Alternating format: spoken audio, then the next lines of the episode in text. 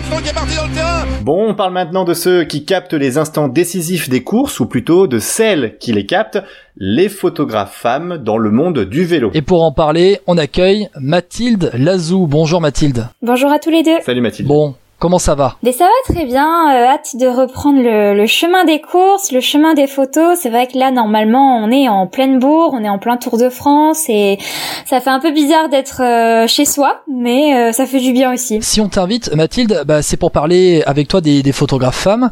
alors, elles sont nombreuses. Hein. Vous êtes, vous êtes quand même nombreuses sur le bord des routes pendant les courses et que ce soit chez les pros comme chez les amateurs. Alors, la question, la première question, elle est très bête, Mathilde. Hein tu m'en voudras pas. Est-ce que c'est dur de s'imposer dans ce milieu quand on est une femme? Bah, Je vais pas me mentir, au début c'est un peu difficile parce que le sport de haut niveau reste quand même un sport, euh, un milieu essentiellement masculin où le staff est masculin, où euh, le sport féminin commence à prendre de l'ampleur, mais tout le monde qui gravite autour reste quand même un, milieu euh, très testostéroné, donc il ne faut pas avoir peur après de de se lancer. Et moi, je me suis jamais mis des barrières parce que j'étais une femme. Euh, bien au contraire, je me suis dit bah c'est pas grave. ok, il faut savoir jouer des coudes à l'arrivée quand c'est une arrivée au sprint et qu'il y a 20, euh, 25 photographes sur la sur la même ligne. Donc c'est vrai que là, c'est peut-être là qu'on est désavantagé, mais on arrive à se faufiler à d'autres endroits et c'est c'est pareil, je pense que ouais, au début ça peut peut-être faire un petit peu peur, mais faut y aller sans appréhension. Parce que c'est une ligne qu'on ne voit pas, c'est derrière la ligne d'arrivée. Euh, il y a une autre ligne pour les photographes à peu près, je sais pas, une centaine de mètres derrière la ligne d'arrivée, où euh, c'est euh, au bord des barrières où il y a très peu de place et finalement, bah, si tu rates ta photo, c'est ah bah oui, oui, exactement. Bah c'est surtout le moment frénétique du jour, c'est quand c'est une arrivée au sprint massif et que vous savez que face à vous, il va y avoir 150 coureurs qui vont arriver à 70 km heure, que vous êtes 25 photographes entre 50 à 70 mètres après la ligne, donc il vous passez plein de balles qu'il va falloir faire la photo, songer à se rabattre et après courir après le vainqueur pour avoir euh, les images d'émotion. Donc c'est ça se joue en une dizaine de secondes même pas mais c'est incroyable. Est-ce que tu as, une anecdote à nous raconter justement sur un sprint euh, eh, Parce que je sais que les photographes, c'est un peu comme les caméramans, c'est très nerveux, euh, que ce soit homme ou femme d'ailleurs, hein, peu importe. Euh, au, au, départ, est-ce que tu as eu des remarques qui t'ont un peu gêné aussi d'ailleurs, ce genre de choses? Alors c'est pas une remarque qui m'a gêné, mais c'est vrai que par exemple sur le tour où c'est particulièrement nerveux, après une arrivée euh, d'étape au sprint, euh, il y a des policiers qui sont censés assurer la sécurité des, des coureurs et un peu faire en sorte que ce soit pas trop le bazar sur une ligne d'arrivée.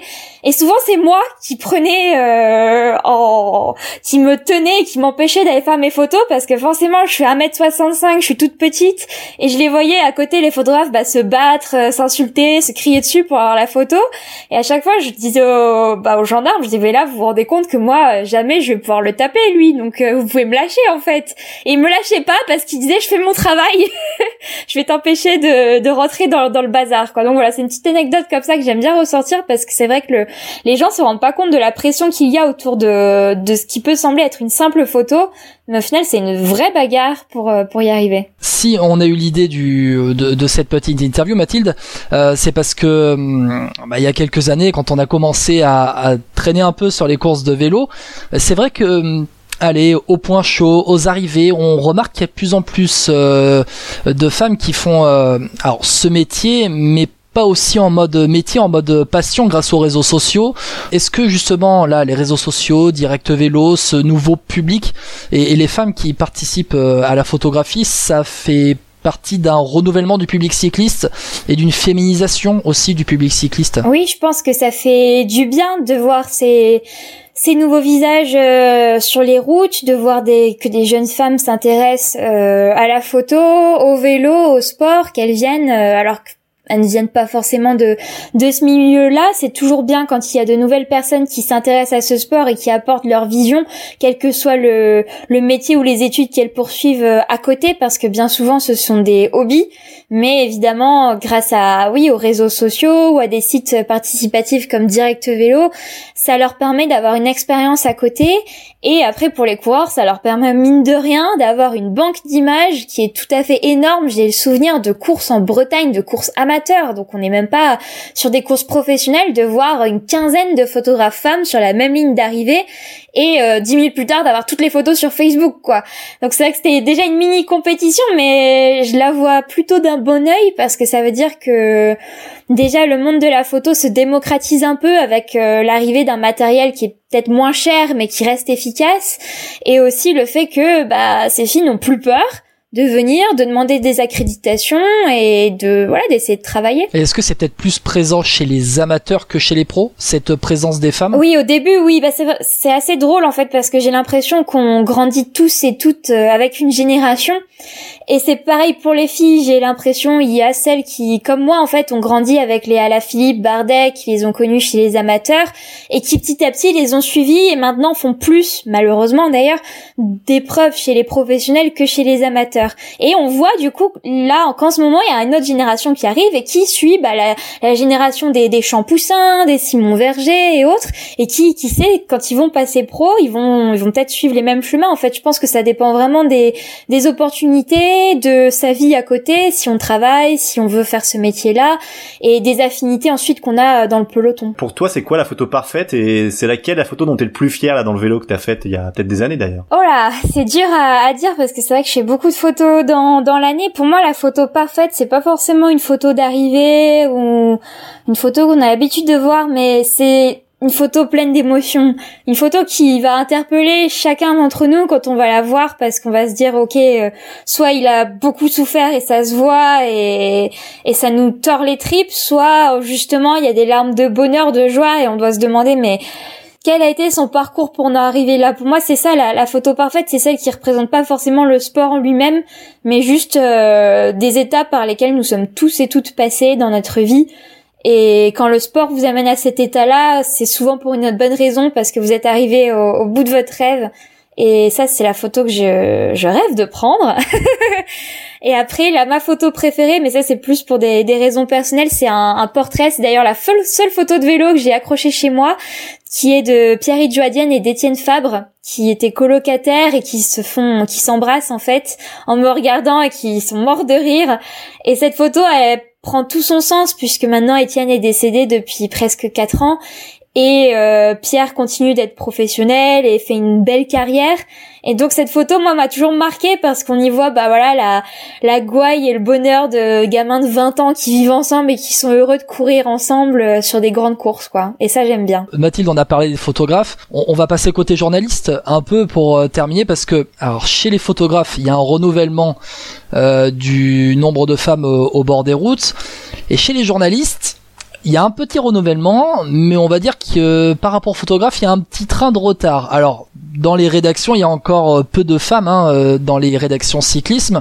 On met de côté Marion Rousse, hein, qui est vraiment euh, consultante, qui est visible au niveau national, mais qui est plus consultante en, étant ancienne pro, ancienne coureuse. mais chez les vrais journalistes, on peut citer Laura Messeguer chez Eurosport, Fanny Lechevestrier chez Radio France. Il y a eu Olivia Leray qui a couvert le Tour de France pour RTL aussi. Toi, tu as été chez France Télé, France TV Sport aussi il y a quelques années. c'est un milieu très masculin quand même. C'est un milieu qui est effectivement très masculin. On peut aussi rajouter Claire Bricogne euh, qui fait un super boulot à, la chaîne L'équipe, euh, mais qui a tendance petit à petit à se féminiser aussi. Et c'est grâce voilà à des femmes comme euh, Laura chez Eurosport, comme Claire, qui sont très visibles et qui en plus font un travail de qualité. Si elles ne faisaient pas un excellent travail, je pense qu'on resterait à ce statu quo. Et là, mine de rien, petit à petit, il y a de plus en plus de femmes qui viennent, qui arrivent, qui font leurs interviews, qui font leur travail en fait et qui le font très très bien. C'est après tout ce qu'on leur demande. Et du coup, j'ai vraiment bon espoir que petit à petit, ça se féminise. Mais après, je suis, je pars du principe qu'il faut pas féminiser à tout prix pour avoir une parité. Il faut vraiment que les femmes qui soient euh, dans ce milieu-là soient des passionnées et, euh, et qu'elles fassent ce qu'elles aiment, tout simplement mais je pense qu'on est sur la bonne voie. On t'a déjà entendu prendre des positions sur ce qui a pu se passer notamment à France Télévisions. Est-ce que pour toi, il y a quand même un gros problème dans ce, comment dire, dans les rédactions sportives aussi, malgré tout? Euh, Est-ce que tu as cette scandalise qu'aujourd'hui, au XXIe siècle, on a encore ce genre de problème avec du harcèlement moral, notamment, pour une journaliste? Bah, malheureusement, oui, parce que sinon, c'est vrai que j'aurais pas, j'aurais pas témoigné, mais c'est aussi ce qui m'a poussé à, à parler et à mettre mon nom en public.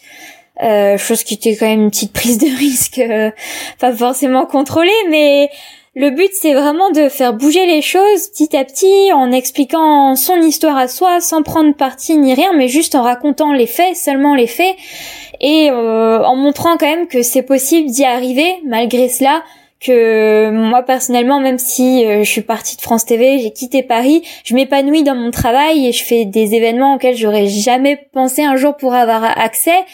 Et c'est vraiment ce qu'il faut se dire, quoi. C'est que ce qu'on a vécu dans le passé ou ce que certaines peuvent vivre dans la rédaction ne doivent absolument pas définir qui elles sont professionnellement parlant.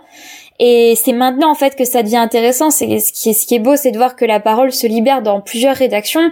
Et j'ai à cœur de à ce que ça change pour les futures générations, au moins pour celles qui sont étudiantes euh, en ce moment ou celles qui veulent euh, faire ce métier plus tard. Bah, merci beaucoup Mathilde, en tout cas d'avoir été avec nous sur Vélo Podcast.